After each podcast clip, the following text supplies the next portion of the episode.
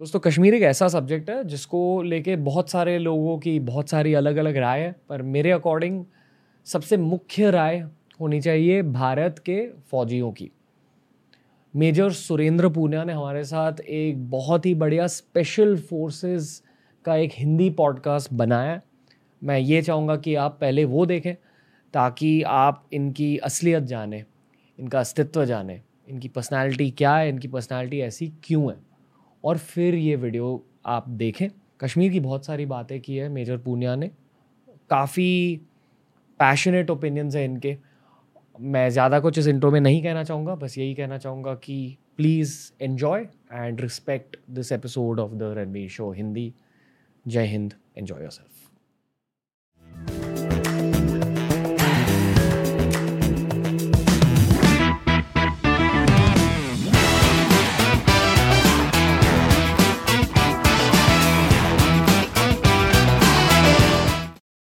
major Punia sir, the Ranveer show Hindi में, फिर से आपका स्वागत है।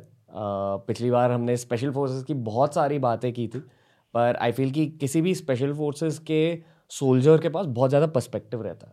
आपने कश्मीर में भी सर्व किया आपने अलग अलग देश के हिस्सों में सर्व किया आपने देश के कोने कोने में अपने मिशंस अपने ऑपरेशंस को एग्जीक्यूट किया तो जैसा पर्सपेक्टिव सोल्जर्स के पास होता है वैसा पर्सपेक्टिव आई डोंट थिंक कि किसी और इंडियन नागरिक के पास होता है।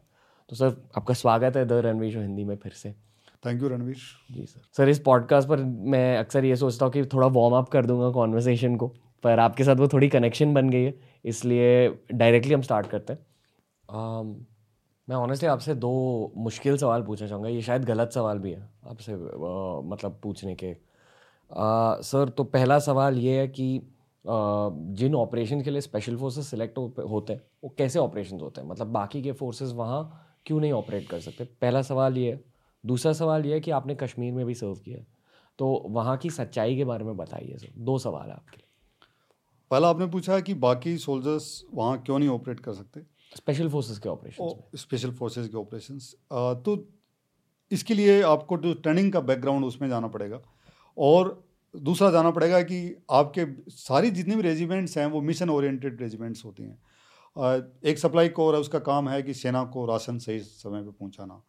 एजुकेशन कोर है कि सेना और जो फैमिलीज़ हैं, उनमें जो एजुकेशन का क्या लेवल है। इंटेलिजेंस कोर है, उसका है कि जितनी भी इंफॉर्मेशन वो गैदर करना है, आगे डिसमिनेट करना है। बाकी जो फाइटिंग फोर्स हैं, उनका भी है कि एक कन्वेंशनल वॉर है, उसके अंदर वो कैसे काम करेंगे। और स्पेशल फोर्सेज एक ऐसा है कि इसका जो मिशन है, इसका एक दायरा जो है वो अनलिमिटेड है कि आपको यहाँ से उठा के पाकिस्तान में डाल दिया, आपको यहाँ से उठा के चाइना में डाल दिया, मालदीव में डाल दिया, समुद्र में डाल दिया, रेगिस्तान में डाल दिया, जंगल में डाल दिया। सो जो, ये जो एक बहुआयामी जो चरित्र है कि इतने सारे फ़ील्ड हैं जहाँ पे कहीं भी आपको डाल दिया गया और आप वहाँ पे बेस्ट ऑफ़ कैपेबिलिटीज़ में ऑपरेशन करते हैं और आप मिशन अकम्प्लिश करते हैं। सो so, जो ये वाला जो ट्रेनिंग है और जो ये वाले वेपन्स हैं और ये वाली जो जो जो माइंडसेट है वो हर आदमी का नहीं हो सकता। हम्म। और जैसे आज 18 लाख की फौज है तो 18 लाख में अभी आज के हिसाब से शायद जब मैं था तब 6000 के आसपास स्पेशल फोर्सेस सोल्जर्स थे अभी शायद बारह या तेरह हज़ार हैं। तो आप अंदाज़ लगा सकते हैं कि 18 लाख में से अगर सिर्फ़ बारह तेरह हज़ार ही हैं तो फिर उनका लेवल उनकी टर्निंग लेवल और एक स्पेशल फोर्सेस रेजिमेंट को खड़ा करने में बहुत मैसिव पैसा भी खर्च होता है और पैसे से ज़्यादा ह्यूमन रिसोर्स है वो सबसे बड़ा है हम्म। पैसे आपको मैं कहीं से भी ला के दे दूँ मैं आपको इक्विपमेंट भी ला के दे दूँ लेकिन जो ये जो है माइंडसेट और जो इनका जो कनेक्शन है ये जो लाइन है जो मैंने आपको बताई दिल दिमाग और घुटना अगर ये तीनों एक लाइन में एक टाइम पे कितने लोग मिलते हैं? हो सकता है कि आज मेरा एक सीक्वेंस में है मैं वैसा हूँ लेकिन हो सकता है तीन साल बाद में मैं मेरा ये थोड़ा सा टेढ़ा मेढ़ा हो तो फिर मैं उससे बाहर निकलूँगा। नए लोग आएँगे मेरी जगह। जैसे बल्लेबाज बहुत होते हैं पर ओपनिंग बैट्समैन कम होते हैं। वैसे ही कुछ लॉजिक है।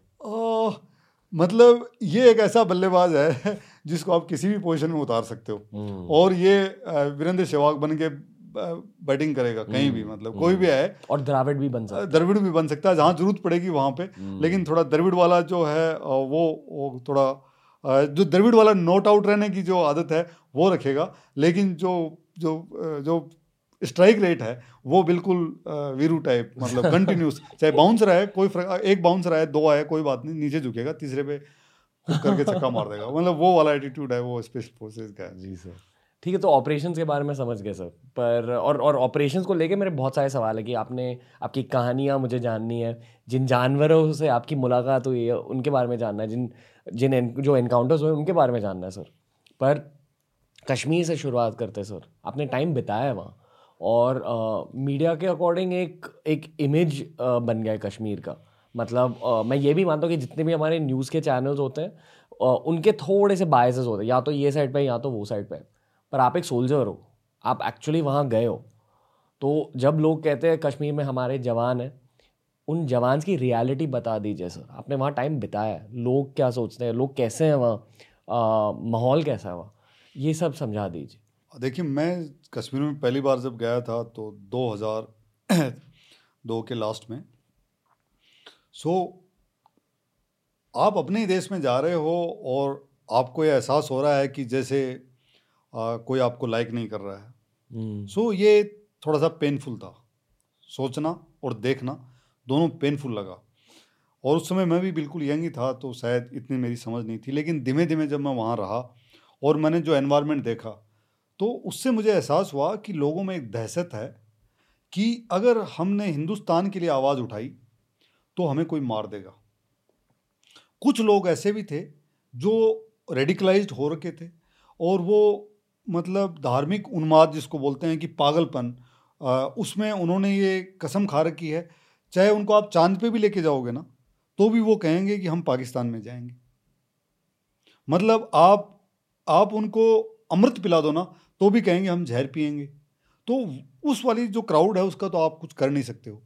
उनका तो दूसरा तरीका होता है उनको सॉर्ट आउट करने का।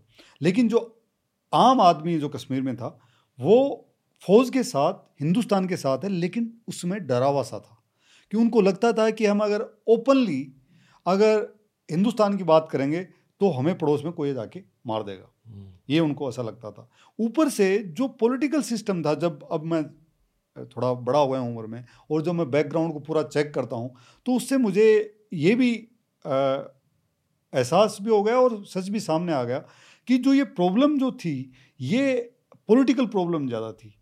चाहे केंद्र में हो, केंद्र की सरकार और चाहे कश्मीर के जो नेता हैं, उन्होंने टेररिज्म को एक बिज़नेस बना दिया।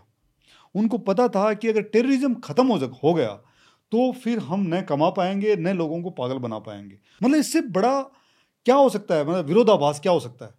कि जो लोग सरकार चला रहे हैं, वही लोग पाकिस्तान का हाथ में झंडा। मुझे पाकिस्तान से नफरत नहीं है। मुझे पाकिस्तान की आम जनता से मुझे एज ए सोल्जर मुझे कोई तकलीफ़ नहीं है।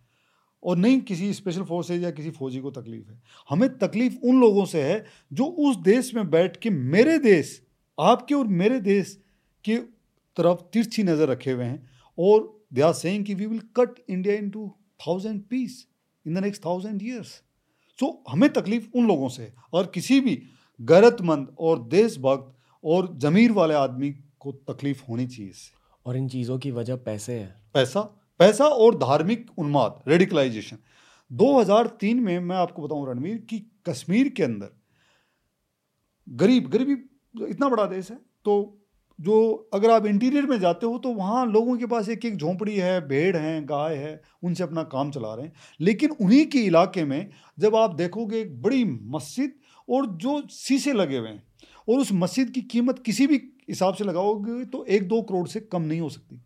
अगर एक दो करोड़ रुपए पैसे आए कहाँ से? क्योंकि इन गरीबों के पास तो पैसा नहीं था। अगर इनके पास पैसा होता तो ये झोंपड़ी में नहीं रहते। जब बर्फ़ पड़ती है तो झोंपड़ी नीचे से धस गई। आदि में नीचे बर्फ़ पड़ी है, उधर पूरा परिवार है, उस, उधरी भेड़े हैं, उधरी गाय बंधी हुई है।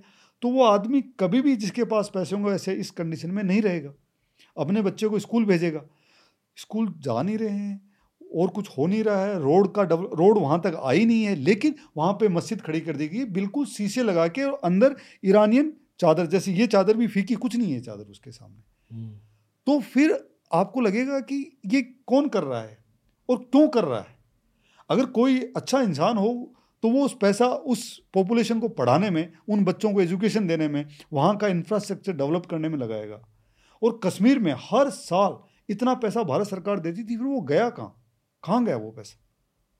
जो भी कुछ हुआ सेना की जितनी भी यूनिट्स हैं सबने वहाँ पे जो आर्मी की जो स्कूल खोल रखे हैं तो वहाँ के स्कूलों का क्या हुआ? कौन है वहाँ पे? पढ़ाने कौन जाता है? तनख्वाह तो ले रहे हैं भारत सरकार से। आपको पता है कि इस सरकार के आने से पहले हर साल साढ़े नौ हज़ार करोड़ रुपए भारत सरकार किन को देती थी कि हुरियत के लोगों को? उनके ट्रेवल पे, उनके हेल्थ पे। और हुरियत कौन है जो कहता है कि कश्मीर पाकिस्तान है? अजीब है। आपका मेरा पैसा इस देश के करोड़ों लोगों का पैसा। टैक्स का पैसा कश्मीर में हम उन लोगों पे खर्च कर रहे हैं जो इस देश के खिलाफ बात कर रहे हैं। खिलाफ नहीं, वो खुद कह रहे हैं। रात दिन मुँह पे आके बोलते हैं। प्राइम मिनिस्टर के मुँह पे आके बोलते हैं कि कश्मीर आज़ादी माँगता है, कश्मीर पाकिस्तान में मिलना चाहता है। तो ये जो उस समय की जो सरकार थी 1989 में जब जो हिंदुओं का वहाँ से प्लान किया गया, उसके बाद से जितनी भी जो सरकारें आई, उन्होंने सिर्फ़ और सिर्फ़ यही करते गए।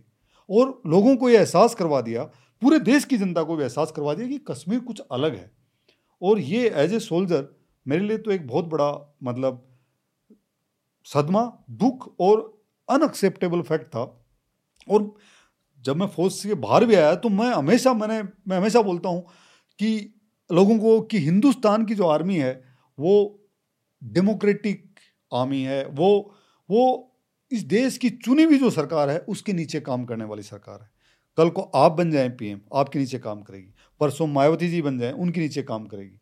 चाहे ओवैसी बन जाए उनके नीचे काम करेगी। चाहे राहुल गांधी बन जाए उनके नीचे काम करेगी। चाहे योगी जी बन जाए उनके नीचे काम करेगी। कोई भी देश की जनता जिसको चुनेगी उसके नीचे इस देश की सेना काम करेगी। इस देश की सेना पाकिस्तान की सेना की तरह नहीं है। पाकिस्तान की सेना के पास एक देश है नीचे। और इस देश के पास एक सेना है। बहुत बड़ा अंतर है। जी सर। बहुत बड़ा अंतर है। लेकिन यहाँ पे मैं फिर एक बार मैं हमेशा हर जगह बोलता हूँ कि जिस वक्त अगर कोई ये कह दे कि कश्मीर को हम आज़ाद कर देंगे या कश्मीर को हम पाकिस्तान को दे देंगे या कश्मीर का ये वाला इतना हिस्सा उनको दे देंगे उस वक्त इस देश की सेना चाहे कोई भी सरकार हो उसकी बात नहीं मानेगी। हम्म। नहीं मानना चाहिए। क्यों? हमने छब्बीस हज़ार से ज़्यादा साथी खोए हैं।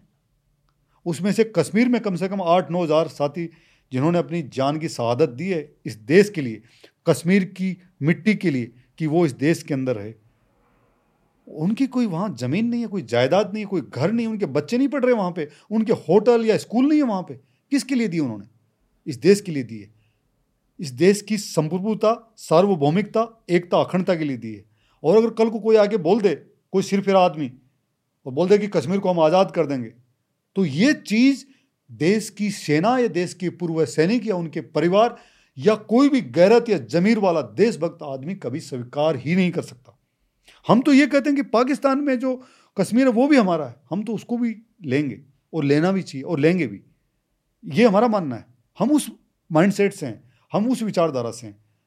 सो जब लोग, जब ये आपने पूछा कि वहाँ की हालत कैसी, लेकिन हालात बदल बदल रहे हैं। कश्मीर में जो टेररिज्म था, उसको ख़त्म करने में कश्मीरियों का बहुत बड़ा हाथ है। वो तंग आ चुकी है। रात रात, दिन भर उनकी बहन बेटियों के साथ रेप हो रहा है।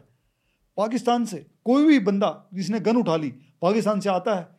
जिहाद के नाम पे आता है। यहाँ की लड़कियाँ जिनकी शादियाँ नहीं हुई, उनको प्रेग्नेंट करके चला जाता है। वो लड़की पूरी ज़िंदगी भर शीशे में शक्ल नहीं देख पाती। आप बताइए कि कल को आपकी मेरी बहन बेटी के साथ कभी ऐसा हो जाए? मतलब क्या हम जी पाएँगे? क्या हम अपने बच्चों से शक्ल मिला पाएँगे? लेकिन मजबूरी और डर हर आदमी तो नहीं लड़ सकता ना। हर आदमी में तो वो फाइटिंग स्किल या उसके पास साधन नहीं है कि उनसे लड़ ले। तो ये लोग जो इन्होंने ऐसा जिहाद फैलाया कि वहाँ से आके कश्मीर में हर जगह गंद फैला दिया। तो जो लोकल पॉपुलेशन थी, एक टाइम के बाद में वो तंग आ गई। मैं ये नहीं कहूँगा कि हंड्रेड परसेंट पॉपुलेशन तंग आ गई, क्योंकि कुछ तो ऑलमोस्ट आठ से दस, पंद्रह परसेंट जनता तो तब लगी हुई थी। पूरे ज़ोर से लगी हुई थी, जिनके पास हर टाइप के साधन थे, पैसे थे, हथियार थे, सब कुछ था। तो वो तो लगे हुए थे अभी ये जो सरकार है, इस जब इसने हुरियत को बैन किया, इनको सबको पकड़ के जेल में डाला, तब और कश्मीर आर्टिकल 370 हटाया। लोग बोलते हैं कि 370 हटाने से क्या होगा? मैं उनसे पूछना चाहता हूँ कि मतलब एक देश में दो देश कैसे हो सकते हैं? एक गाड़ी का झंडा लगा हुआ, हिंदुस्तान का झंडा लगा उसके साइड में कश्मीर का झंडा। मतलब देश में तो एक ही झंडा होगा ना फिर। इस देश में क्या दो प्रधानमंत्री हैं क्या? कि दो राष्ट्रपति हैं क्या इस देश में? तो फिर दो झंडे कैसे? फिर अलग से क्या मतलब पाकिस्तानी नागरिक आके कश्मीर की नागरिकता ले सकता है अगर कश्मीर की लड़की से शादी कर ले। और वहाँ की, का, की लड़की अगर किसी यहाँ कश्मीरी मर्द से शादी कर लेती थी तो वो नागरिक बन सकता था। लेकिन अगर आप, मैं किसी कश्मीरी लड़की से शादी कर लें या हमारी बहन किसी कश्मीरी से शादी कर ले तो वो नागरिक नहीं बन सकते। तो ये था क्या? ये बनाया किसने? हम्म।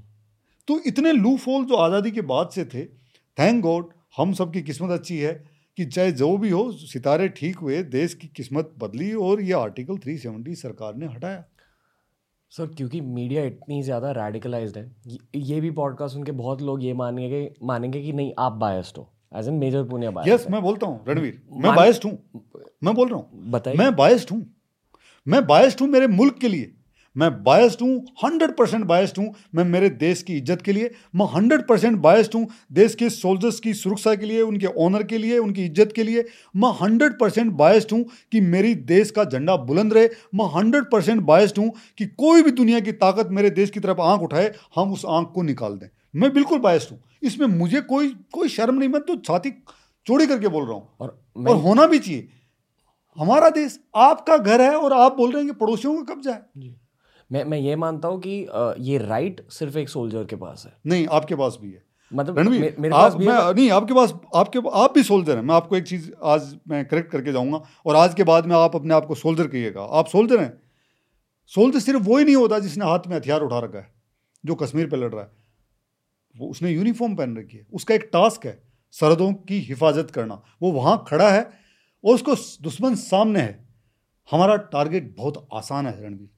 लेकिन जो तुम सोल्जर हो, जो तुम क्रिएटिविटी के फ़ील्ड में जो आज आप खड़े हो, आप जितने यंग लोग हो यहाँ पे, आप लोगों के सामने जो टास्क है वो इतना मैसिव है, क्योंकि इस देश के अंदर इतिहास गलत पढ़ाया गया, जो नैरेटिव तय किया गया क्रिएशन का, जो भी क्रिएटिविटी जो मूवी हैं, चाहे कुछ भी जो इससे पहले बनी है, उनके अंदर मैं ये नहीं कहूँगा सबने खराब किया, लेकिन पाँच से दस परसेंट एक ऐसी लोबी आई जिसने हमेशा लोगों को एहसास करवाया। कि हम तो गरीब हैं, हम तो असहाय हैं, हम तो मतलब हमारी तो कोई औकात ही नहीं है, हम तो मरे हुए लोग हैं, हम तो दयनीय हालत हमारी मतलब ये एहसास करवाएगा देश के डीएनए में, देश की युवा पीढ़ी, हर आदमी के अंदर ये घुसा दिया गया कि ये देश बहुत खराब है। कोई अगर आपको, मेरे को ये बोले कि आपका घर खराब है, आपको रोज़ाना बोलने लग जाए, आप खराब हैं खराब हैं खराब हैं, अगर आप रजिस्ट नहीं करेंगे तो एक दिन आप मेंटली आप मान लेंगे कि आप खराब हैं। तो आप जो सोल्जर हैं आपकी एक बहुत बड़ी ड्यूटी है। और मुझे खुशी भी इस बात की भरोसा भी इस बात पे कि आप लोगों ने जो बीड़ा उठाया है कि जो गाँव में बैठा हुआ एक बच्चा है बच्ची जो बड़े हो रहे हैं उनको ये एहसास करवाने का कि तुम उस मुल्क के नागरिक हो जिसमें किसी चीज़ की कमी नहीं है जिसमें इतनी प्रतिभा हैं। जैसे आपने बताया आप अलग अलग जगह से आए आपने एक चैनल क्रिएट किया। आज आप एक पॉजिटिविटी की लहर पूरे देश में यंग जनता में उनको आप एक भरोसा दे रहे हैं, उनको एक आप आशा दे रहे हैं कि आप कुछ कर सकते हैं। जैसे हमने किया है तो आप भी कर सकते हैं। और ये चीज़ें अच्छी हैं, ये गलत है। चूज़ करो, ढंग से चूज़ करो। आप बार बार उनको फ़ीड करते हैं, हर महीने, हर वीक आप फ़ीड कर रहे हैं। सो आप बड़े वाले सोल्जर हैं सिविल स्ट्रीट के सोल्जर हैं। और हिंदुस्तान का हर नागरिक, अगर आपको ऐसे समझने लग जाएगा कि मैं सोल्जर हूँ, मेरी एक ड्यूटी है, जिस भी फ़ील्ड में काम कर रहा है, जिस भी फ़ील्ड में काम कर रहा है अब जैसे आज आप यहाँ हैं तो आपसे कोई एक्सपेक्ट मैं ये नहीं कर सकता कि रणवीर जाके सरहद पे एक टैंक से फायर करने वाला है, गोला दागने वाला है या सुकोई उड़ाने वाला है मिसाइल मारने वाला है। लेकिन मैं as a as a Indian मैं हर टाइम ये अपेक्षा करता रहूँगा कि आपका कंटेंट इतना खूबसूरत आएगा कि देश के बच्चे मोटिवेट होंगे, देश के बच्चे इंस्पायर होंगे। अगर वो कहीं गलत रास्ते पे जा रहे हैं तो आपने उनको वहीं पे रोक दिया, उनको सही दिशा दे दी। सो so, आपका जो जॉब है वो तो और बड़ा है। जी सर मतलब थैंक यू सर फर्स्टली वो होते रहेगा। मोटिवेशन हम डालते रहेंगे इस पॉडकास्ट के थ्रू पर मैं एक और चीज़ कहना चाहूँगा सर uh, मैं ये मानता हूँ कि इस देश में ना बहुत ज़्यादा पोलैरिटी हो गई है। यानी कि या तो इस साइड पे कम्प्लीटली या तो उस साइड पे कम्प्लीटली uh, इस स्टेज पे 2022 में मेरा एक नया मिशन खुद का मिशन स्टेटमेंट है कि मैं स्पोर्ट्स फ़ैन हूँ मुझे देश से बहुत ज़्यादा प्यार है। एक सवाल आपसे पूछना चाहूँगा। कश्मीर की इतनी बातें हो गई। आपको लगता है कि दस साल में हम शांति बना पाएँगे वहाँ? मतलब शांति रहेगी वहाँ? या दस साल तक दस साल बीस साल तक भी मतलब एनिमोसिटी रहेगी थोड़ा गुस्सा रहेगा वहाँ? पहले तो ये पूछना चाहूँगा। दूसरी चीज़ ये कहना चाहूँगा कि मैं देश में यूनिटी चाहता हूँ। मतलब आजकल बहुत आ, बहुत सारे लोग ये मानते हैं कि नहीं माइनॉरिटीज़ को आ, आ, देश से निकाला जा रहा है। मैं उस इंडिया आ, कैसे कहूँ? मैं ये नहीं मानता। मैं ये मानता हूँ कि एक इंडिया हिंदू मुसलमान क्रिश्चियन सिख बुद्धिस्ट जितने भी लोग हैं सब भाई है। और हमें हमें साथ में मिलकर देश को आगे लेके जाना चाहिए। स्पोर्ट्स मेंटालिटी रखनी चाहिए देश में। पर असलियत क्या है? आपके अकॉर्डिंग क्या होने वाला है दस सालों में कश्मीर में? क्या होने वाला है दस सालों में देश में? पहले कश्मीर की बात करते हैं जी सर। कि दस साल में कश्मीर में क्या होने वाला है? कश्मीर में और यूनिटी यूनिटी होगी? या अब्सोल्युटली कश्मीर का जो है आ, दस साल में इंफ्रास्ट्रक्चर के हिसाब से पहले बात करें तो मैसिव डेवलपमेंट होने वाला है। क्योंकि जो उसके टुकड़े किए गए हैं उसको यूनियन टेरिटरी बनाया गया है उसको भारत के जो हर कानून जो यहाँ पे लागू होता है आज वहाँ पे लागू होता है। और वहाँ का हर कानून जैसे यहाँ पे अब ऐसा कोई अलग से अलग से हिस्सा नहीं बना जिसके लिए कुछ अलग प्रोविज़न हो। ऐसा कुछ भी नहीं है तो अभी बिल्कुल इंटीग्रल पार्ट तो अभी बनाया कश्मीर।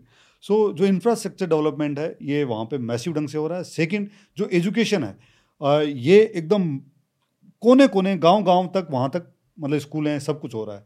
सो so, जो एजुकेशन जब होगी तो जो ये रेडिकलाइज जो माइंड सेट है ये भी चेंज होगा। और मैं ऐसा ऐसा सोचता हूँ मेरा मानना है कि दस साल में पाकिस्तान के भी एक दो टुकड़े होंगे। ठीक है? जब जब पाकिस्तान के टुकड़े होंगे तो उसका सबसे ज़्यादा फ़ायदा कश्मीर की जो शांति है उसमें आने वाला है। पाकिस्तान के टुकड़ा होना लाजमी है और नहीं होते हैं तो भी हिंदुस्तान को कोशिश करनी चाहिए कि कैसे भी करके हम बलूचिस्तान या उनको अलग करें क्योंकि हम उनको समर्थन दें। हमें जाके उनके लिए लड़ना नहीं है वो अपने आप ही इंडिया को कुछ नहीं करना। वो पाकिस्तान के अंदर ही ऐसा उन्होंने माहौल बना दिया है कि पाकिस्तान का टूटना लाजमी है। मतलब वो टूटेगा तो हिंदुस्तान में थोड़ी सी जो कश्मीर है वहाँ पे थोड़ी शांति बढ़ जाएगी। ये आपको क्यों लगता है सर कि आ, वो इसलिए कि देखो ऐसा है कि पाकिस्तान ने एक सांप को दूध पिलाया। इस आशा में कि वो सांप बड़ा होके वो हिंदुस्तान को काटेगा। फिर क्या हुआ कि उस सांप को दूध पिलाया, फिर सांप के कुछ बच्चे हुए तो वो बच्चे उन्होंने ला के इधर बॉर्डर पे छोड़ना शुरू किया। तो वो इधर जब आते थे तो हमारे कुछ लोगों को काटते थे तो उसमें हमारे कुछ साथियों की जान जाती थी, फिर हम उस सांप को मार देते थे। लेकिन वो क्या हुआ कि फिर इतनी पॉपुलेशन बढ़ गई उनकी, कि जब इधर आ रहे हैं, मार रहे हैं तो वो भी ना, उनको भी अगर सामने दिखता कोई खतरा तो सांप भी वापस मुड़ता है। तो वो सारे सांप उनकी सोसाइटी में घूमने लग गए। और इतने ज़्यादा हो गए सोसाइटी में कि आज पाकिस्तान के अंदर कोई सुरक्षित नहीं है। पाकिस्तान में अगर आज टोटल गन अगर चेक की जाए तो अमेरिका से ज़्यादा टोटल जो ए के फोर्टी सेवन है, पाकिस्तान के घर घर में घूम रही है। तो जब बच्चे के सामने हथियार पड़ा हुआ है, या तो आप खिलौना दो, किताब दो, या हथियार दो तो अगर उसके सामने जो अवेलेबल है, वो उस चीज़ को यूज़ करने वाला है। साथ में जो जो मौलवीज हैं, उन्होंने इस्लाम का एक नया अर्थ उन लोगों के अंदर भर दिया है। कि तुम दुनिया के सबसे ताकतवर कौम हो। और तुम्हारा जन्म इसलिए हुआ है कि दुनिया से सारे जो नॉन बिलीवर्स हैं इस्लाम में, उनको ख़त्म कर दो।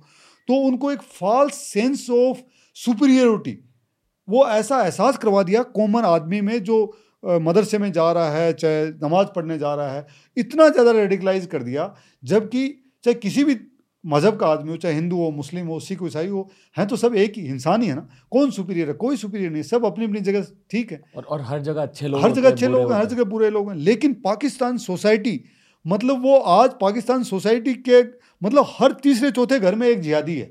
हर तीसरे चौथे घर में मतलब हर बीसवें घर में एक बम बाँध के फटने वाला आदमी है। तो जब उनको जगह नहीं मिलेगी कहीं यहाँ फटने की तो वहाँ फटेंगे। एक चीज़ और आप शहरों की बातें नहीं कर रहे हो। मैं मैं लोकल लेवल शहरों में तो फिर भी चलो वहाँ पुलिस थोड़ी बहुत है तो कुछ हो जाता है लेकिन जो पाकिस्तान का जो इंटीरियर है जहाँ एजुकेशन है ही नहीं। छोटे छोटे बच्चे आपने यूट्यूब पे वीडियो देखे हैं कि वो बम बाँध के प्रैक्टिस करते हैं कि ऐसे फटेंगे। मतलब ये कौन करवाता है? ये अपने बच्चों को ये कौन बोलता है कि ऐसे ऐसे कर दो? ऊपर से जो बलूचिस्तान का एरिया है वो उनकी एक मांग थी। बलूचिस्तान 1947 में एक आज़ाद देश था भाई।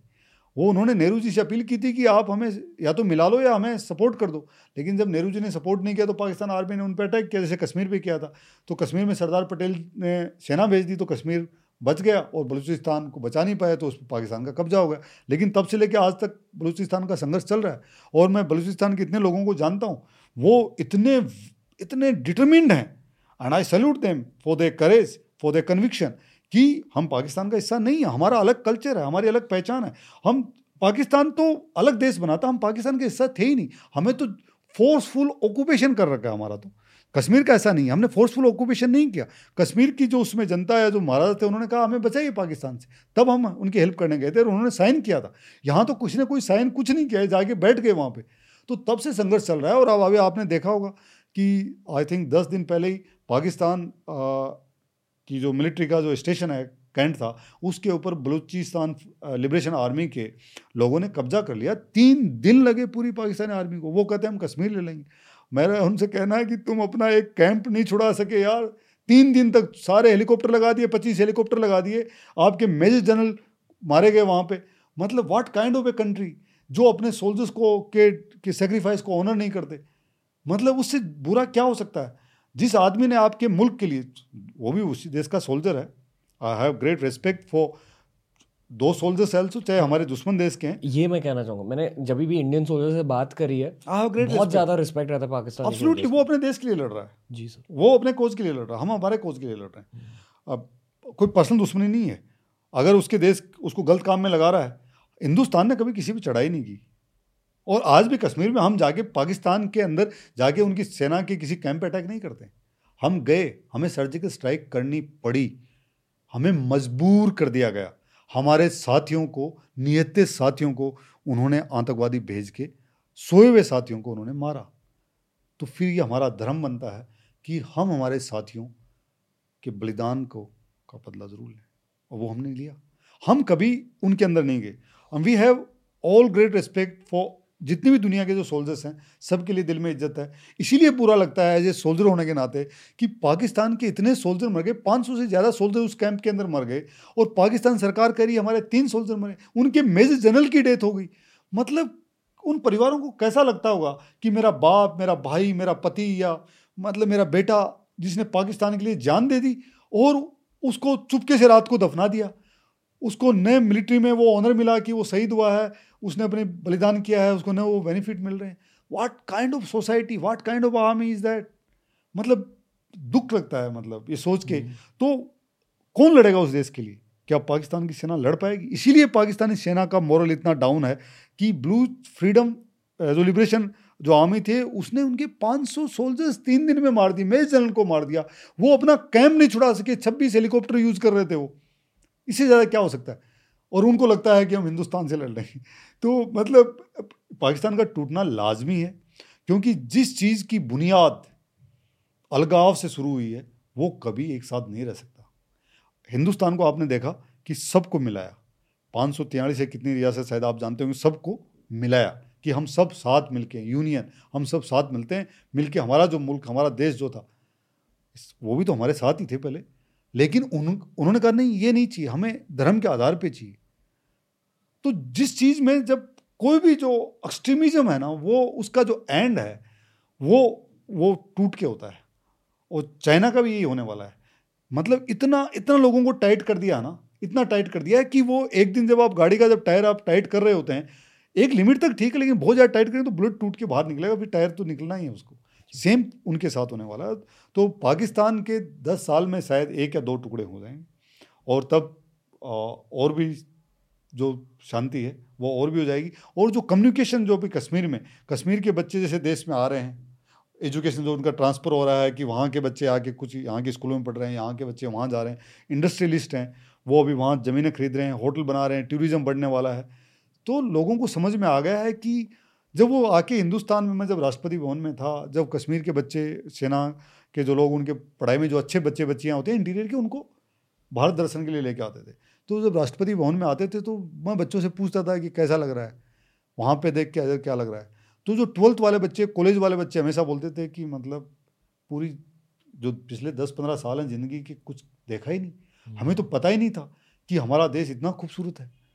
इतनी इतना कुछ है सीखने को इतना कुछ है समझने को इतनी लैंग्वेज इतना कल्चर इतना मतलब इतना हेरिटेज वैल्यू है इत, इतनी बड़ी सिविलाइजेशन है। तो जब लोगों को आप एजुकेशन देते हो तो लोग हम्म। सबकी आँखें खुलने लग जाती हैं। फिर मैं आप या कोई भी आ जाए कोई उनको पागल नहीं बना सकता बेवकूफ़ नहीं बना सकता। अगला जो आपका सवाल था कि भारत के लोगों में जो आप चाहते हैं और हर आदमी ये चाहता है कि देश यूनाइटेड दिखे देखने में भी और महसूस होने में भी। लेकिन जो पोलराइजेशन जो देश में हुआ है ये मीडिया की वजह से ये मीडिया तो मैं इसमें कुछ चीज़ें जो मेरी समझ में है हो सकता है गलत हूँ। मेरा मानना है कि इसमें दुनिया भर में जो पूरी दुनिया जो चल रही है वो शायद उसमें आगे चलने का एक जो सबसे बड़ा ज़रिया है वो इकोनॉमी होती है। तो आज अमेरिका हो चाहे इंग्लैंड हो फ्रांस हो और या चाहे चाइना हो यही दुनिया की बड़ी इकोनॉमी है हमारे सिवा तो उनको लगता है कि जिस ढंग से हिंदुस्तान का जो राइज हो रहा ऊपर हो रहा है और ये उनके लिए एक बहुत बड़ा खतरा है कि उनकी पोजीशन लेता जा रहा है। सबसे ज़्यादा जॉब यहाँ पे हो रहे हैं, सबसे ज़्यादा प्रोडक्शन यहाँ हो रहा है, खपत यहाँ हो रही है। तो मार्केट तो यही है सबसे बड़ा। और इस देश के साथ सबसे खूबसूरत चीज़ है कि एक वाइब्रेंट डेमोक्रेसी है। जनता चुनती है, पंचायत पे भी चुनती है, एमएलए भी चुनती है, एमपी भी चुनती है, सरकार भी चुनती है। तो मतलब एक ऐसा सिस्टम सेट है कि लोगों को अगर अपनी खुंदक, गुस्सा निकालना तो सरकार को गिरा देते हैं, नए लोगों को बना देते हैं। अपनी अपनी अपेक्षाएँ और आकांक्षाओं के तहत। मेरे ख्याल से मीडिया को ग्रोथ पर फोकस करना चाहिए ऑन्टरप्रनरशिप पर फोकस करना चाहिए यूनिटी टीम वर्क इन सारे कॉन्सेप्ट पर फोकस करना चाहिए, जो आज की न्यूज़ मीडिया कर रही नहीं। और ये भी मैं समझता हूँ, क्योंकि जो विरोध वाले सब्जेक्ट्स होते हैं, वो ज़्यादा वायरल जाते हैं, झगड़े वायरल जाते हैं क्या बोलते हैं एंगस्ट और गुस्सा वायरल जाता है। तो आई फील कि बदलाव लाने चाहिए देश में, अगर हमें इकोनॉमिक ग्रोथ देखनी है। देखो चाइना इतना पावर शक्तिशाली क्यों आज? क्योंकि उनके पास इकोनॉमिक ग्रोथ है। क्योंकि पूरी, पूरा देश एक ज़माने में, शायद अभी नहीं, पर एक ज़माने में साथ में काम करता था। ना कि ये देख के कि वो आपका रिलीजन क्या है? मेरा रिलीजन क्या है? आपकी राय क्या है? मेरी राय क्या है? आजकल ये इंडिया में बहुत ज़्यादा होने लगा। वहाँ चाइना में किसी की कोई राय नहीं है। चाइना में सिर्फ़ हाँ, डंडा मतलब है। वो भी आप कह सकते हो। मतलब वो इतना भारी डंडा है हथौड़ा हैमर है। हम्म, मतलब किसी को कोई पूछता नहीं है कि आपकी चॉइस क्या है। चॉइस स्टेट डिसाइड करता है। एंड इसलिए ही चाइना टूटेगा।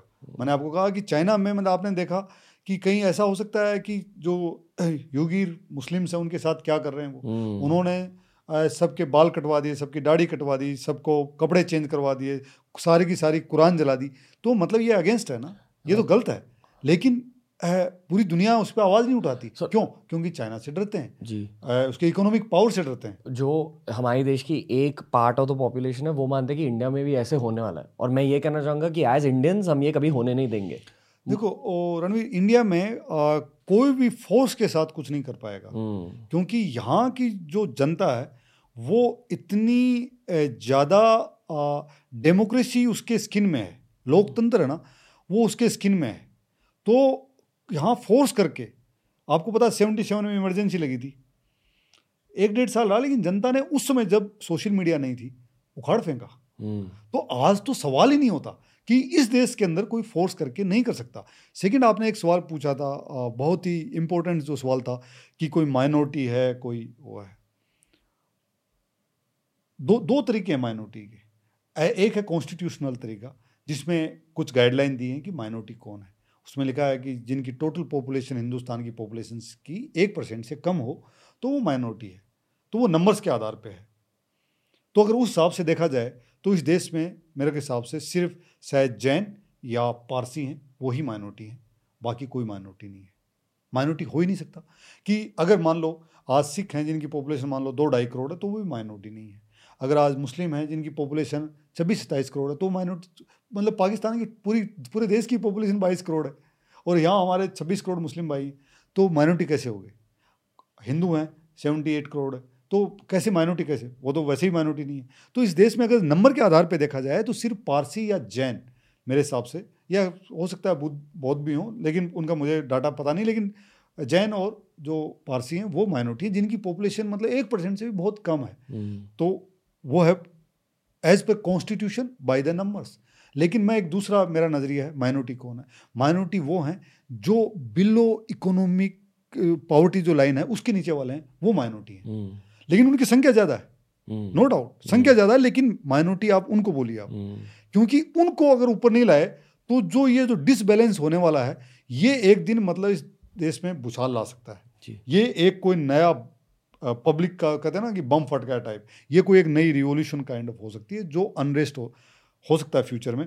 और उसी के ऊपर यूएस और चाइना जहाँ के जो इनके जो थिंक टैंक हैं वो हमेशा यही सोचते रहते हैं कि जो नक्सलवाद क्या है। यही तो है नक्सलवाद। हम्म, कि आप मतलब वहाँ का जब इकोनॉमिक डेवलपमेंट नहीं हो पाया उनके साधन आप लूटते गए तो फिर वो लोग खड़े हो गए। हम्म, तरीका गलत है उनका हथियार उठाने का।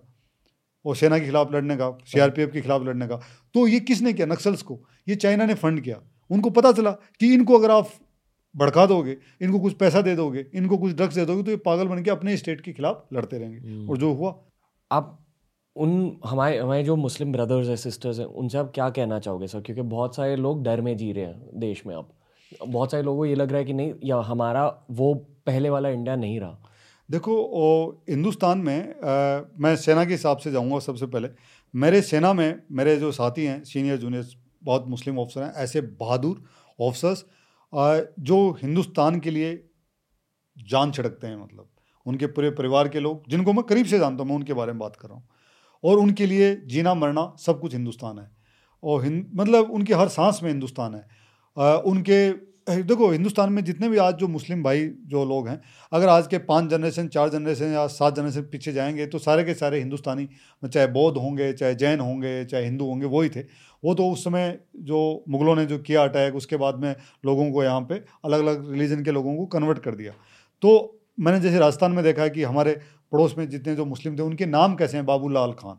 तो बाबू लाल खान, राम सिंह खान मतलब नाम ऐसे हैं तो आपको इससे क्लियर कट पता चलता है कि सारे के सारे, सबका हमारा जो जो ओरिजिन है, वो तो सबका एक ही है, ठीक है? बात रही अभी फेथ की, आज मान लो कुछ लोगों का फेथ इस्लाम में है, कुछ का हिंद मतलब हिंदुज़म में है, कुछ का, जैन अलग अलग जो हैं, वो है। तो मेरा जो आपने बताया कि जो मुस्लिम साथी हैं, उनका, बहुत सारे इतने पार्लियामेंट्री हैं, मैं डॉक्टर कलाम के साथ मैंने काम किया। मतलब पेट्रियोटिज्म का सिंबल जो नाम है कि जिस आदमी की हर सांस में हिंदुस्तान था। डॉक्टर कलाम, जिन्होंने परमाणु बम बनाया, मैं सिर्फ़ मुस्लिम भाइयों को, मगर कोई मेरे को बोले, एक लाइन में बोलना है तो मैं सिर्फ़ इतना बोलूँगा कि आपको बनना है तो कलाम बनिए। ये मुल्क, इस मुल्क का हर आदमी आपसे इतनी मोहब्बत करेगा कि आपको खुद को एहसास नहीं होगा कि आप, कि आपके साथ क्या हुआ। अगर बनना है तो डॉक्टर कलाम बनिए आप। मतलब बनना है तो अब्दुल हमीद बनिए। मतलब इस मुल्क का किसी भी रिलीजन का कोई आदमी क्यों नहीं हो? किसी भी जेंडर का किसी भी स्टेट का आदमी क्यों नहीं हो? डॉक्टर कलाम का नाम लीजिए। हम्म। उनके नारे लगाएगा जिंदाबाद बोलेगा। बनना है तो वैसा बनिए आप। लेकिन अगर आपको किसी चीज़ का डर नहीं होना चाहिए कि आपको कोई देश से निकाल कैसे निकाल देगा भाई? कहाँ निकाल देगा? कहाँ? मतलब ऐसा कोई दुनिया में कोई जगह है जहाँ आप जा सकते हो? नहीं ये आपका देश है। और जिन लोगों ने आपको अगर गलत बताया है कि ये सी ए कानून आ गया या ये कानून आ गया, जिसकी कानून आने के बाद में क्या आज तक हिंदुस्तान के किसी मुस्लिम भाई को देश से निकाला? नहीं। तो ये फिर ये हंगामा किसने खड़ा किया है? ये देश की कुछ पॉलिटिकल पार्टीज़ या बाहर से जो आए जो आई है और बाहर की जो भारत विरोधी जो जो थिंक टैंक है, उन्होंने इतना पैसा डाला कि साइन बाग, रोज साइन बाग, रोज साइन छोटे छोटे बच्चे मतलब जिनको दूध नहीं पिया जा रहा जो अपना खाना नहीं खा सकते। वो बाथरूम जाके खुद को साफ़ नहीं कर सकते वो बच्चे मतलब ऐसे नारे लगा रहे हैं। तो ये मुस्लिम समाज को खुद को अंदर झाँक के देखना पड़ेगा एक बार कि हम किसकी सुन रहे हैं? हम कौन से आदमी की सुन रहे हैं? देश आपका है जैसे चाहो आपका ही रहेगा। अगर आप आ, मतलब लो हर आदमी आपकी इज़्ज़त करे तो डॉक्टर कलाम या अब्दुल हमीद साहब जैसे बनिए और हर हिंदू को भी वैसा बनना चाहिए डॉक्टर कलाम जैसा। और हर बुद्धिस्ट हर सिख को भी वैसा बनना चाहिए। क्योंकि ये देश के सिंबल हैं। परमवीर चक्कर देश के लिए लड़ा बंदा, जान दे दी, पाकिस्तान के साथ पैटर्न टैंक उड़ा दिए। क्या लोगे यार बंदे से आप इससे ज़्यादा? जिसने अपनी जान दे दी। इसके इसके अलावा क्या ले सकते हो? डॉक्टर कलाम ने अपनी पूरी ज़िंदगी हिंदुस्तान को दी। वो बंदा जिस दिन राष्ट्रपति भवन से गया, उस दिन सिर्फ़ एक सूटकेस में गया। कोई है ऐसा बंदा? कोई नहीं है। लेकिन अगर कोई ये कहे कि आपको उन लोगों का साथ छोड़ना पड़ेगा कि जो कहते हैं कि दुनिया में सिर्फ़ इस्लाम ही रहेगा बाकी कोई नहीं रहेगा। अगर आप ये बोलोगे तो इसी देश में जो आपके पड़ोसी हैं आपके सगे दोस्त हैं आपके भाई हैं आपके सीनियर जो हैं वही आपके खिलाफ हो जाएँगे। इस इसलिए मैं ये कहना हाँ। चाहूँगा कि एक team work growth economic growth की जो मुझे शार्क टैंक इंडिया की वजह से दिख रही है थोड़ी। जितनी ज़्यादा ऑन्टरप्रेन्योरशिप होगी इस देश में उतनी ज़्यादा यूनिटी होगी। अब्सोल्युटली जो जैसे कि आपने बोला एंटरप्रेन्योरशिप होगी तो जो आदमी जो क्रिएटिव होता है और जो आदमी मेहनती होता है जो जिसने ज़िंदगी में एक मकसद बनाया हुआ है कि मुझे ज़िंदगी में कुछ करना है उस आदमी के पास मतलब न मोहम्मद साहब की बुराई करने का टाइम है न भगवान श्री राम की बुराई करने का टाइम है न श्री गुरु नानक जी की बुराई करने का टाइम है। वो तो वो तो अपने मिशन में लगा हुआ है बस टीम वर्क में लग वो लगा हुआ है। आगे देश के आगे लेके जाने में लगा हुआ है। लेकिन जो मैंने आपको क्या बोला कि जो पॉलिटिकल जो सिस्टम है उसको ऐसा लगता है और बाहर का जो सिस्टम है जो इतना पैसा यहाँ पे पंप किया जा रहा है मैं कह रहा हूँ कि बाहर से जो पैसा आ रहा है, अगर वो एजुकेशन में, यार आप कश्मीर के अंदर आपने इतनी मॉस्क बनाई, मैंने मेरी आँखों से देखा कि इतनी शीशे की बना दी आपने। अरे उसका थोड़ा सा भी पैसा वो उस गाँव में बच्चों को, बच्चियों को अगर एजुकेशन पे कर देते तो ये जो गन कल्चर है, ये बहुत पहले ख़त्म हो जाता। जो बच्चा पढ़ लिया है उनमें से सिर्फ़ पाँच से दस परसेंट ही हैं जिन्होंने हथियार उठाए हैं। शौक में उठा लिया है या लड़कियों के सामने हीरो बनने के चक्कर में उठा लिया। लेकिन जब उनको मालूम चलता है कि जिसने हथियार उठाया उस सेना उसको अगले एक महीने में ठोक देती है तो जिसने उठा रखा वो भी डाल के वापस मेन स्ट्रीम में आ जाता है। उसको समझ में आ जाता है कि नहीं ये गलत काम है है ना? सो ये जो, जो आपने बोला है कि धार्मिक जो उन्माद जो रिलीजियस एनिमोसिटी जो क्रिएट हो रही है जो जो सही में ये समझते हैं कि ये मुल्क उनका क्या लगता है और रिलीजन का मतलब क्या है। अगर रिलीजन का मतलब मेरे घर तक या मेरी आस्था मेरे तक है तो तो सब ठीक है, रणवीर। लेकिन अगर मैं आप पे फोर्स करने लग जाऊँ, या मैं आप पे डिक्टेट करने लग जाऊँ तो उस दिन फिर आपके मेरे बीच में जो रिश्ता है, चाहे दोस्ती का हो, चाहे भाईचारे का हो, चाहे रिस्पेक्ट का हो, और चाहे छोटे बड़े का हो, वो सब धीमे धीमे ना टूटने लगता है। फिर भरोसा आना, वापस आना बहुत मुश्किल हो जाता है। और इसके अंदर समाज में, चाहे हिंदू हों, मुस्लिम हों, सिख हों, इनके जो सोसाइटी में जो बड़े लोग हैं, बड़े लोग से मतलब जिन्होंने ज़िंदगी में कुछ किया है, चाहे राजनीति में किया हो, खेलों में किया हो क्रिएटिविटी में किया हो मूवीज़ में किया हो चाहे जर्नलिज्म में किया हो, उन लोगों की ज़िम्मेदारी बनती है कि वो ऐसे मौक़ों पे आएँ सामने और बिल्कुल बिना किसी से डरे हुए बेबाक अपनी राय रखें और कहें कि समाज को हमें यहाँ लेके जाना है, इन चीज़ों में नहीं पड़ना है। और आपके चैनल के माध्यम से मैं जितने युवा उनको मैं एक अपील करना चाहूँगा किसी भी न्यूज़ पे भरोसा करने से पहले आधी एक घंटे उस न्यूज़ के बारे में अलग अलग पोर्टल्स पे आप देख लें हम्म। कि किधर से क्या नरेटिव आ रहा है। फिर आपको सच सामने आ जाएगा हम्म। और फिर अपनी प्रतिक्रिया देनी है। फिर से मेरा मानना मेरा मानना थोड़ा अलग है। मैं ये मानता हूँ कि जिसको जो कर रहे हैं अपने फेथ के अकॉर्डिंग कर लो बट इंडिया को फ़र्स्ट रखो। कि आप पहले इंडियन हो? भारत को फ़र्स्ट हाँ भारत को फ़र्स्ट रखो। भारत। आप आप पहले भारतीय नागरिक हो उसके बाद आप हिंदू हो या मुस्लिम हो या सिख हो या बुद्धिस्ट हो या जो भी वो आप अपने घर पे हो। मतलब घर के बाहर आप हिंदुस्तानी हो बात खत्म। हाँ पर पर मैं ये भी मानता हूँ कि ये ये देश अलग अलग धर्मों का देश है। 2022 की बात करते 2000 2022 में हर किसी को फ्रीडम मिलना चाहिए। एब्सोल्युटली आई फुली एग्री कि मतलब जो इस देश की जो खूबी है वो यही है कि विविधता में एकता है है ना? मतलब हम अलग अलग स्टेट्स अलग अलग लैंग्वेज इतना इतना जो जो कल्चरल डिफरेंस है दुनिया में शायद किसी भी कंट्री में नहीं है हम्म। जितना हिंदुस्तान में है। जी सर। कि इतनी भाषाएँ हैं और इतने डायलेक्ट्स हैं इतने प्रकार के खाने हैं हम्म। और इतने प्रकार के म्यूज़िक हैं मतलब आप जाके देखिए इतना शायद दुनिया में कहीं नहीं मिल सकता। और यही दुनिया को और इस चीज़ का एक डर भी लगता है कि और इसी में वो लूफोल भी ढूँढने की कोशिश करते हैं। लूफोल ये कि अंदर इंटरनल डिस्टर्बेंस किया जाए चाहे आइडिया आइडियोलॉजी में लोगों को लड़ाया जाए चाहे रिलीजियस उस ढंग से लड़ाया जाए चाहे गरीब और अमीर के बीच में लड़ाई करवाई जाए।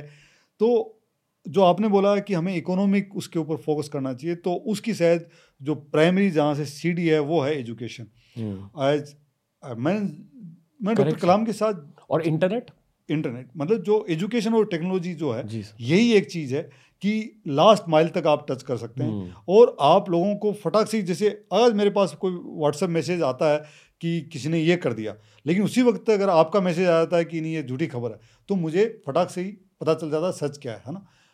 सच जानना भी तो बहुत ज़रूरी है। हम्म। और सर एक एक और बात कहना चाहूँगा कि अगर हमने ये सब नहीं किया ना मिलके यूनिटी नहीं करी तो चाइना आ रहे हैं अभी। मतलब चाइना के पास बहुत पावर है। और अगर हम अगर हम देखो चाइना आज के दिन अमेरिका को पीछे कर चुका है। हम्म। अमेरिका को पीछे कर चुका है। इसमें कोई शक नहीं है। पाकिस्तान आज चाइना का गुलाम बन चुका है। बन चुका मतलब बन चुका बहुत सारे देश बन चुके हैं। साउथ अमेरिका में जितनी कंट्रियाँ अफ्रीका में है मतलब इन्होंने अपना एक ऐसा इकोनॉमिक क्लाउड पूरी दुनिया में कर दिया है कि आप देखिए कि एक यूनाइटेड नेशन जैसी संस्था जिनको पता है कि हाफिज सईद और मसूद अजहर दुनिया के डेडेड टेररिस्ट हैं। लेकिन उनका जो टेरिस्ट का जो दर्जा देते हैं उसके अंदर जब वोटिंग होती है तो उसमें चाइना हमेशा वीटो कर देता है। तो मतलब वो किस लिए? वो पावर है। मतलब उनके उनके पक्ष में वोट पड़ जाते हैं। जिन कंट्रीज़ को उन्होंने इतना लोन दे रखा वो तो उन्हीं के साथ खड़े होंगे। मतलब ऑस्ट्रेलिया जैसे कंट्रीज़ को भी कंट्रोल करते हैं। ये जो ऑस्ट्रेलियन ओपन में हुआ अभी कि एक वो प्लेयर नहीं थी चाइनीज़ प्लेयर जिनको गवर्नमेंट ने छिपा के रखा है कहीं। बिल्कुल बिल्कुल। तो प्रोटेस्ट हो रहे थे ऑस्ट्रेलियन ओपन में कि लोग टी शर्ट पहन के पूछ रहे कि कहाँ है वो? हाँ तो ऐसा कहा जाता है कि चाइनीज़ गवर्नमेंट ने ऑस्ट्रेलियन गवर्नमेंट को कॉल करके ये कहा कि इन प्रोटेस्ट को हटा दो हटा नहीं तो जो हमारे चाइनीज़ माइंस है ऑस्ट्रेलिया में जहाँ से आपको कट मिल रहा है उन्हें हम हटा हटा दें देंगे बिल्कुल और सच में ऑस्ट्रेलिया ने हटाया उन्हें। ऐसा ही होता है। ये पावर है ये इकोनॉमिक तो पावर है। उस वो अभी पावर आ रहा है जैसे मान लो क्रिकेट में एक नई टीम बन रही है और बहुत स्ट्रांग टीम है। अगर हमने टीम वर्क नहीं किया यहाँ अगर अगर हम झगड़ते रहे अगर ऐसी छोटी छोटी बातों पर ऐसे नाराज़ होते रहे एक दूसरे से तो हम बहुत पीछे हो जाएँगे। जैसे क्रिकेट में श्रीलंका के साथ हुआ है अभी वो हो जाएगा हमारा हाल मेरे अकॉर्डिंग और नेशन आपने बिल्कुल सही कहा कि जो ये एक टीम टीम है टीम बिल्डिंग है। नेशन बिल्डिंग टीम बिल्डिंग वाला वर्क है। इसमें अगर कोई भी एक पीछे छूट जाता है तो पूरी टीम पीछे हो जाती है। तो सबको साथ मिलके ही चलना पड़ेगा इसके अलावा कोई चारा भी नहीं है। बा, बातें करनी चाहिए पॉडकास्ट करने चाहिए but at the end of the day ये इंटरेक्शन बहुत ज़रूरी है। इंटरेक्शन और जब इंटरेक्शन कम्युनिकेशन हो अगर आमने सामने कम्युनिकेशन होता है तो शायद जो गिले शिकवा हैं वो दूर हो जाते हैं। जी अदरवाइज़ अगर कम्युनिकेशन चैनल अगर रुक जाता है तो फिर कोई भी नई स्टोरी आप क्रिएट करके उनमें और डिफरेंस पैदा कर सकते हो। और जो मेरा जैसे अ, मानना है कि जो मेरी जो फेथ है वो जो आप जैसा जो यूथ है इस हिंदुस्तान की जो यंगर जनरेशन है उसमें मेरा बहुत बड़ा बिलीफ और फेथ है। वो मैं इसलिए देखता हूँ कि इतना टैलेंट है ना लोगों में और इतना संघर्ष और इतना हार्ड वर्क करने की क्षमता है वो मैं और भी दुनिया में इतनी जगह घुमा हूँ, वहाँ के यूथ में, ऐसी हंगर, ऐसी भूख, ऐसी मतलब काम करने की क्षमता और इतना ज़्यादा जो है ना मतलब डेडिकेशन जो कहते हैं ना नेवर से डाई स्प्रिट वो जो यहाँ के यूथ में है, वो दुनिया भर में नहीं है। लड़ाई लंबी है, लेकिन मैं सारे यूथ को यही कहना चाहूँगा कि जो आपका दिल करता है कि ज़िंदगी में ये करना है तो आप कोशिश ज़रूर करो एक बार। फेल हो जाओगे कोई बात नहीं। फेल होना लाजमी है और मैं खुद चाहूँगा कि आप एक दो बार फेल हों। फेल होना बहुत ज़रूरी है ज़िंदगी में। फेल नहीं होंगे तो हम सीख नहीं पाएँगे। जी फेल होते ही हमें वो सब चीज़ें समझ में आने लगती हैं कि ये करने से ये होता है ये करने से ये होता है। कई बार क्या होता है कि हम बिना गलती किए हुए सक्सेस के टॉप पे पहुँच जाते हैं और वो हमारे फेल्योर का सबसे बड़ा रीज़न बनता है बाद में। हम्म, क्योंकि हमने गलती की नहीं। कुछ ऐसा सिस्टम हुआ भगवान की दया से या कुछ किस्मत ऐसी थी या कुछ ऐसे सर्कमस्टांसेस बने कि आप जो करना चाह रहे थे होते होते वो आप हो गया आपका। कहीं भी आपको रेजिस्टेंस नहीं मिला। तो आपने फेल्योर तो देखा ही नहीं है असफलता तो देखी नहीं है। और असफलता नहीं देखी तो वो आपको लगता है कि चीज़ें ऐसी ही आसान होती हैं जबकि ज़िंदगी इतनी आसान नहीं है। कोई भी जो टास्क लेते हो चाहे इंटरप्रेन्योरशिप हो चाहे खेती का काम हो चाहे साइंस हो चाहे इसरो में बैठे साइंटिस्ट हों चाहे जो लेखक है वो लिखता है वो इतना आसान नहीं है। उनके भी एक थॉट प्रोसेस है। उनको भी थोड़ा सा एकांत चाहिए उनको भी सोचना पड़ता है। तो अगर जब संघर्ष नहीं करता और असफलता नहीं मिलती तो आदमी के कई बार सक्सेस चढ़ जाती है। हम्म, और जब दिमाग में हवा आ जाती है तो आदमी पागल हो जाता है। हम्म, फिर वो दूसरों की रिस्पेक्ट नहीं करता है। तो जितने भी यूथ हैं उनसे मेरा यही कहना है कि आप हम्बल रहिए लेकिन अपने टारगेट के लिए अपने मिशन के लिए अग्रेसिव रही है। जो इन, इंडिया की इकोनॉमिक ग्रोथ होगी भारत की भारत की भारत की। अ, इंडिया पासपोर्ट में अपने लेकिन हाँ। भारत दिल में है। भारत तो की इकोनॉमिक इकोनॉमिक जो ग्रोथ है और आपको अपने जो पेरेंट्स के जो अधूरे सपने हैं आपको पूरे करने हैं। क्योंकि दुनिया में चाहे किसी के भी पेरेंट्स के हों किसी भी बच्चे के वो हर दिन रात उनका एक सपना होता है कि हमारी औलाद कुछ अच्छा करे। तो आप उनको वो मौका दो। उनको हंसने का, उनको प्राउड फील होने का मौका दो आप उनको। कोशिश करो। फेल होते हैं, कोई बात नहीं। फेल होते हैं तो उनके साथ बैठ के बोलो। दिल खोल के बोलो कि मैं फेल हो गया, कोई बात नहीं, मैं कोशिश कर रहा हूँ। और अपनी जो चीज़ें हैं, दबा के नहीं रखनी है, क्योंकि जो मेंटल हेल्थ है, एक इतना बड़ा इशू बन के आ रहा है। तो आप अपनी चीज़ें शेयर कीजिए। अपने दोस्तों से, अपने चाहने वालों से, अपने बड़ों से, अपने मेंटर्स से, उनके पास ले जाइए। कुछ न कुछ सोल्यूशन मिलेगा। जी नहीं मिलेगा कुछ सीखने को मिलेगा नया सीखने को मिलेगा।